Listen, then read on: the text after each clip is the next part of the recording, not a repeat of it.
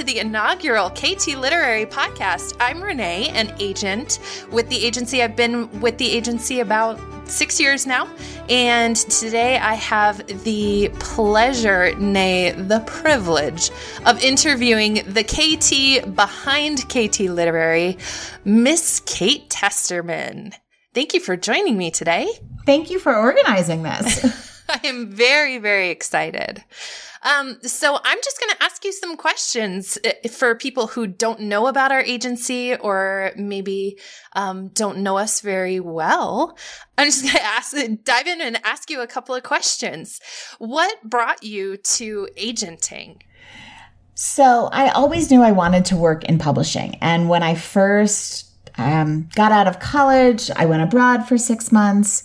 And then I basically started answering every ad for an entry level position in publishing. And I was like, I knew I wanted to be there, but I didn't know what I could do.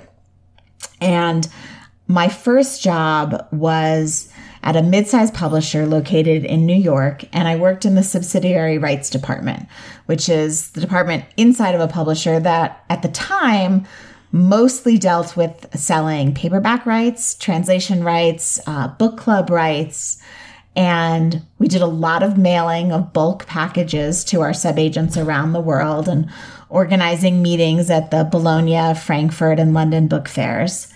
Um, and after about two years there, I eventually moved over to an agency where I continued in the subsidiary rights department and concentrated mostly on foreign rights.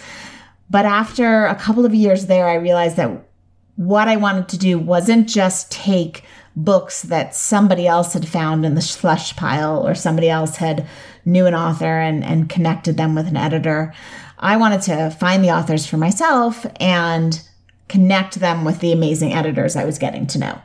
Um, so I was still doing subsidiary rights, but I started looking at queries for young adult and middle grade fiction as well, and slowly started building my list there.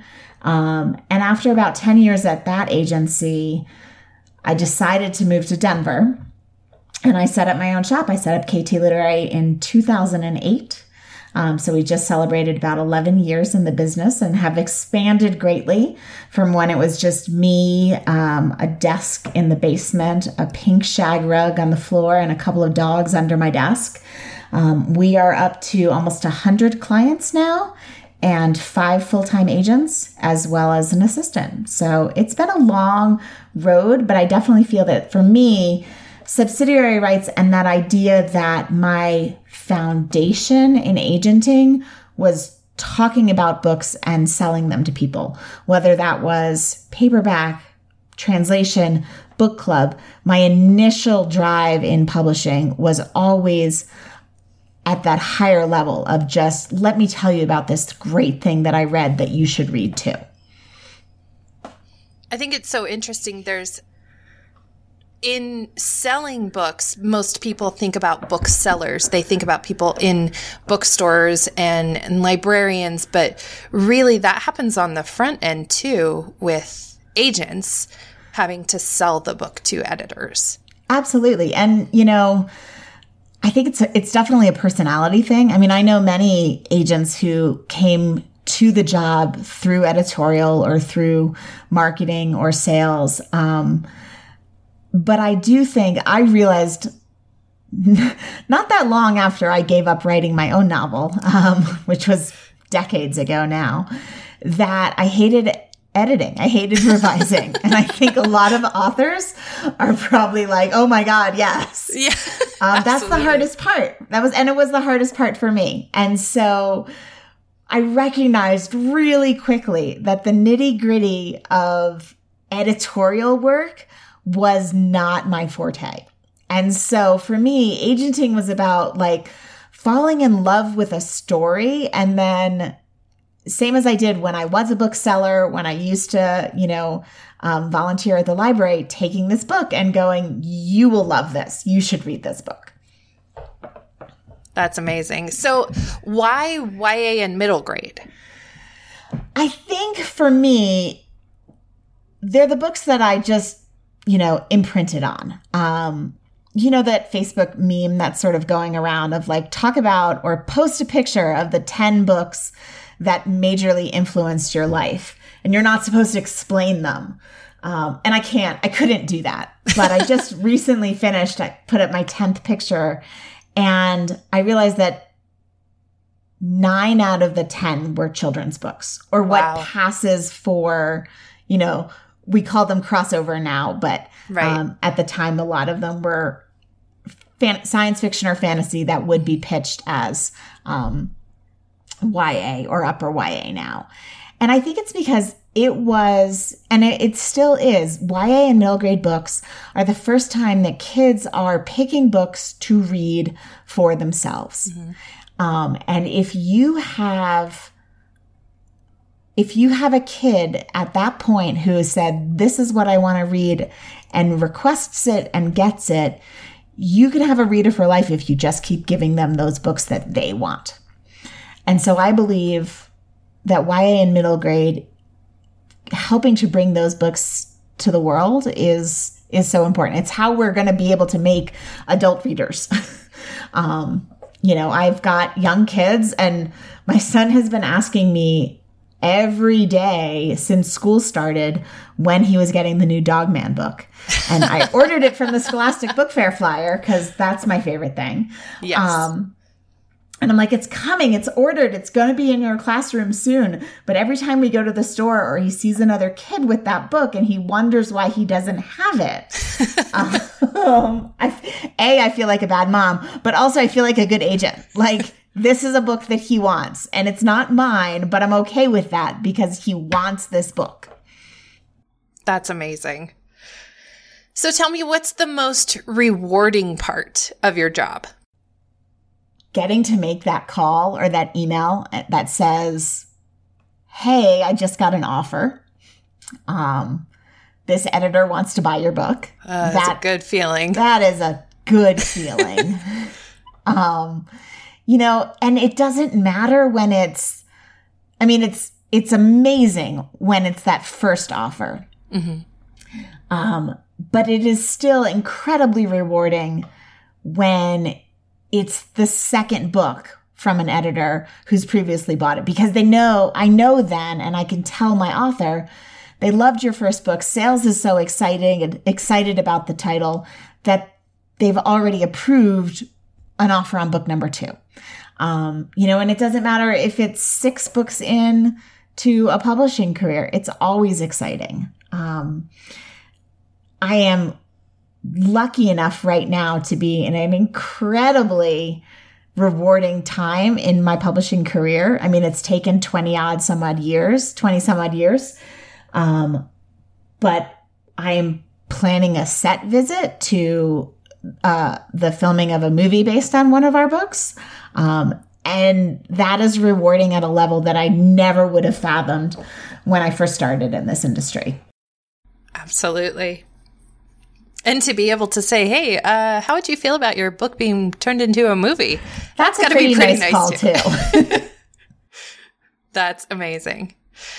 So, I want to get into a little bit more of the stereotypes with agenting or maybe some of the difficulties or just some maybe dispelling negative energy around Let's do it. agents um, that can sometimes crop up online because agents do stand in this intermediary place between writers who have poured their heart and soul into a manuscript and editors. And so sometimes editor or agents get a bad rap for saying no to these people who have just poured their guts onto a Word document. Um, so, in light of that, with agents' reputation for gatekeeping, um, can you explain to me, like, what are some of the regular pitfalls that you see um, in this stage of the publishing journey where when writers are trying to interact with agents um, what's some things that you see that that they are doing that is automatically a fail for you I mean, I really, I really hope that I ha- don't have too many auto fails. I mean, I will say I know what I'm looking for, right? So I'm looking for almost exclusively young adult and middle grade. So if somebody comes to me with, you know, an adult memoir or a business book, I can say that's an auto fail, but that's just a lack of research. Um, it doesn't necessarily mean it, it, puts no quality judgment on the work. Um, it's basically saying, I'm basically saying, this isn't for me. And most of the time, when I'm rejecting a manuscript, it is that this isn't for me response. Mm-hmm. Um, because I don't know that somebody else who doesn't, you know, who isn't coming at a, a, query or coming at a manuscript from my perspective isn't going to say, this is absolutely what I'm looking for. So I do try to be as open as possible in terms of the genres and what I'm and the stories that I'm looking for within those two age ranges. Um, you know, I just want amazing stories that are really well told that I can get lost in. Um, you know, so I don't have anything like, I don't have a pet peeve. You know, if you're going to start your manuscript by waking up or it's the six, your 16th birthday, um, I will certainly advise you to, you know, advise writers to take writing classes, make the most use they can of a critique group, whether that's local or, you know, online, because there are pitfalls that any writer can fall into. And if you can avoid it by having multiple eyes on your project before you send it to an agent, um, I think that's all to the better. The other thing that I did want to just kind of touch on or talk to is the idea that of agents as gatekeepers. And that's because I don't see me shutting the door, I see me opening it.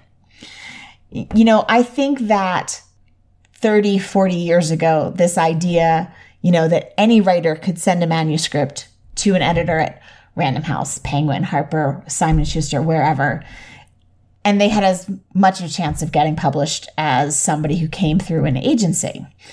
Um, nowadays, publishers aren't even open to unsolicited materials unless, you know, an editor has been to a conference and said, oh, you can send it to me for X amount of time. So I do look at my role as being a gatekeeper, but I'm the one who's opening the door and saying, you should come in. This book is so spectacular that I want to introduce you to all my friends. And so I, I want to do more of that. I want to, you know, get to be that person who makes that first introduction. I love that. That's such a positive and beautiful perspective of of the whole process that I know can can really get some writers feeling down. Um, well, and you know the fact is, I mean, we are connected, authors, editors, agents, on social media in a way that didn't exist when I started my agency. Absolutely. Um, and it is very easy to feel sometimes like, well, I know this person. I interact with them on Twitter all the time and I know what they're looking for. So why can't I just send them X, Y, and Z? Mm-hmm. But I think it's, it's good and it's important and it's right that it comes down to the work and that we still believe in a query letter sent via email, you know, with pages attached so I can look and say it's not just about 220 characters in a single tweet to describe your project. It's about what is what are the words? What are what is the full story? Mm-hmm. And how can I fall in love with that? I love that. So in kind of to follow up a little bit more on that question, digital publishing has really changed the game. Anybody anywhere can publish a book. Mm-hmm. Um, so what role does an agent and more broadly, what role do agencies have in this new digital publishing revolution? I mean, there are many authors I know who are digitally publishing, are self publishing a certain genre or a certain, you know, subgenre or style or age range because traditional publishing can't keep up with their output. If you can write six books a year, that's fantastic.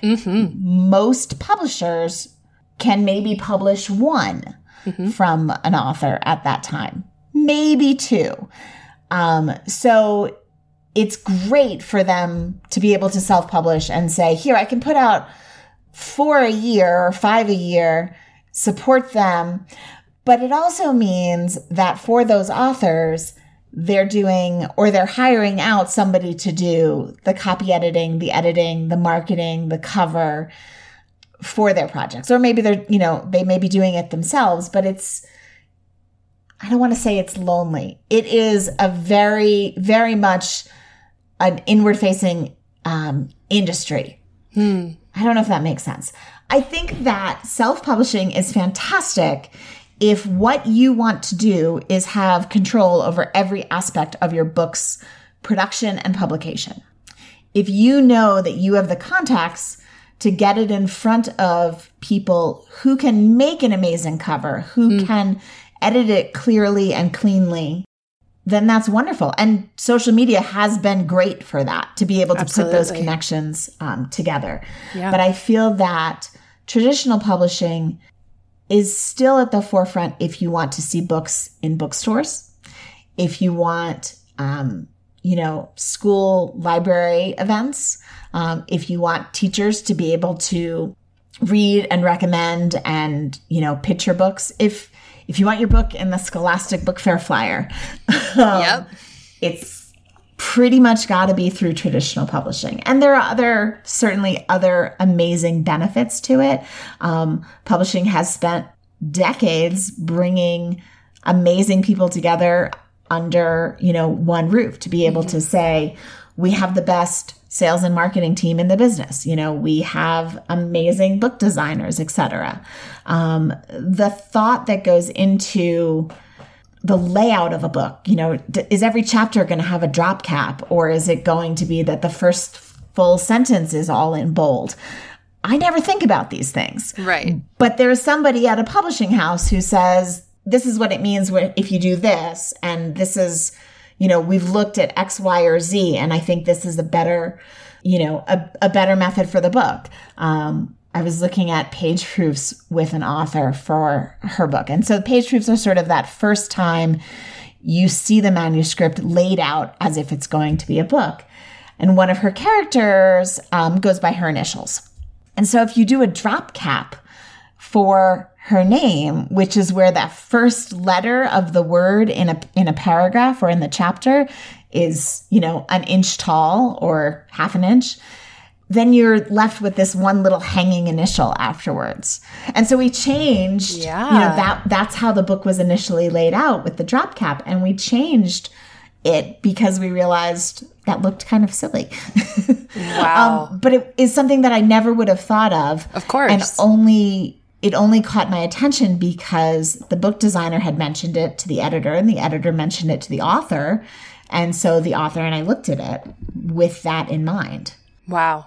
Well, that's great. I love the idea that that there's so much collected expertise at a publishing house. I think mm-hmm. that's it just adds strength. It brings strength to people's books. Yeah. And it's one of the reasons why I think, you know, there's this idea that authors might not want to have their books submitted or agents might not want to submit material to younger editors, you know, or assistant editors who are just sort of building their list. Um, and I don't believe in that at all. I think, first of all, they're where we were not that long ago. And I know how hungry I was as a young agent to find great material. And I know, you know, the executive editors, the senior editors, the publishers who started when I did um, were amazing and hungry. So that even an assistant editor or an um, associate editor now who's building their list, they have that collected wisdom to rely on. They have an amazing senior editor to ask questions of, a publisher who is, you know, madly interested in helping them build their list and and create and curate um, an imprints list. So yeah, having having that whole team and knowing that that whole team is invested it can drive you a little crazy when you're waiting for an offer from an editor who loves a book and you have to get the approval from sales or marketing or publicity or, you know, an acquisitions team. But the good side of that is it means that when you do get that offer, they're all already invested. Absolutely. And I can, my background being in editorial, I can absolutely resoundingly say that that is the case. If an offer is made, it is because it has passed every person's desk and they have all emphatically said yes. Yeah.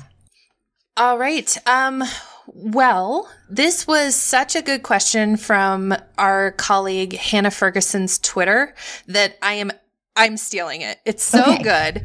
Um, and I am really curious about this from you. Hannah says, What book gave you such a reading high that you've been chasing it ever since? And since you are an amazing agent and you always answer with client books, I, I would like to know an, a client book okay. and a non client book. Okay. So, client book, I think I it has to be what was then Anna and the English French American Boy Masterpiece, which was the original title of Anna and the French Kiss by Stephanie Perkins. Yes. Um, it just from the moment I think I read the first page, I I fell in love with this character. I fell in love with this story. Uh, I certainly fell in love with Etienne. Um, didn't we all? Didn't we all? really? the short boy with the French name and the British accent. Yes. Um, and and so that that feeling on reading that manuscript and you know what Stephanie has come to do in the intervening years is something I mean if I could clone her um, that would be delightful. But if not, it is it is that high that I'm chasing, that I'm continuing to chase. Um, in terms of a non-client book, oh, there's so many good ones. Um, Maggie Stiefvater's The Raven oh. Boys. I read the first one. I think it was like going home to my husband's family's farm in South Dakota. Um, in a car and like I think I finished the first book on the way there and thank God had the second book on electronic form to read it for the 10 hour drive back oh. and then ah. ignored my kids and my family for like the rest of the Thanksgiving weekend to finish the entire quartet. I mean, I read all four books in like five or six days. Lucky you. I had to wait for each one to come out on its own. It was excruciating. I mean, you know, it's it's funny. Somebody said I, I saw an author on Twitter very recently saying, you know, for those of you those of my readers who like to wait until a series is out before you buy them like the final book is out so now you should buy them all. And i responded and i said you know what i like to do is i buy the books i just don't read them right away. Brilliant. So because i know and, and we know from publishing right? Like if you don't buy books one and two you're not going to get three four or anything else. Absolutely. So i do my best to always buy the books. And unfortunately, our to be read piles are towering, and I don't always get to them in a timely manner. Um, so I think in this case, I was super lucky to have not read them so that I could completely binge them all in one fell swoop over the course of an amazing week. Ugh magic. I I read The Raven Boys in one sitting. My husband was like, "Are you do you need to eat?" I was like, "No, I'm reading. Leave me no. alone." No, I don't I don't need anything. I have everything I need right here. Um, so one of my final questions for you is if you weren't an agent, what would you be doing with your life right now? Uh I don't know. I mean, I never had a desire or an interest in doing anything other than publishing. So, I mean, the easy answer is I'd still be working in publishing, but like in the subsidiary rights department. You know, maybe I would have gone from my mid sized publisher over to what is now the giant corporate behemoth of Penguin Random House, um, which is great because I, I, like a lot of the people that are working there. And I Absolutely. think I'd have some amazing colleagues.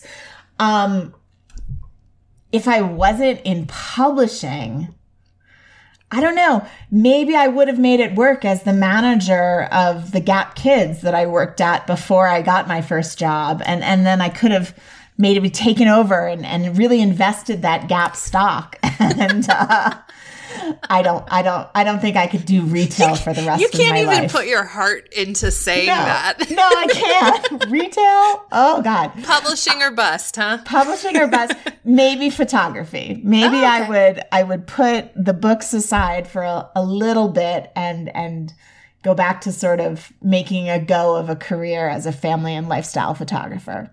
Well, you would be amazing at that. I can tell Well, thank that you. for sure.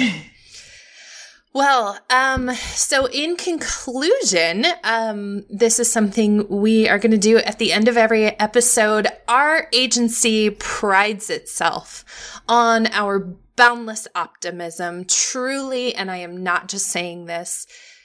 The women who work in this company are some of the most hopeful, optimistic, beautiful, wonderful, happy people that I know. Um, so, in light of that, what's a little something this week that's making you feel happy? What's bringing you joy? Um, so my my Zoe, my youngest daughter, turns six next week, and her birthday party is on Saturday. So what is bringing me joy right now is the thought of finishing up this recording and starting to put together and bake her cake. We're doing a triple layer chocolate cake with pink buttercream frosting between the layers, a white fondant cover, and then I am hand making a Rice Krispie treat fondant covered hair dryer for the top because she's having her birthday party at a hair salon where they're going to do makeovers and a fashion show. Because she's six going on 16. Because she is, yes. Oh, that is adorable. my son Sean and I have been watching these YouTube videos that my client Diana Peterfreund introduced us to called How to Cake It. Ooh. So we started getting obsessed with like watching these baking shows um, again and making these. And so my son has his own little tiny YouTube channel with like Sean's Simple Cakes. It's kind of adorable. that is the Um, cutest thing. So yeah, so we're gonna we're gonna be working on Zoe's cake for the next couple days, and that makes me happy. I love that. Mine is um, also six year old girl related. Um, my I have three children. They are now six, four, and two.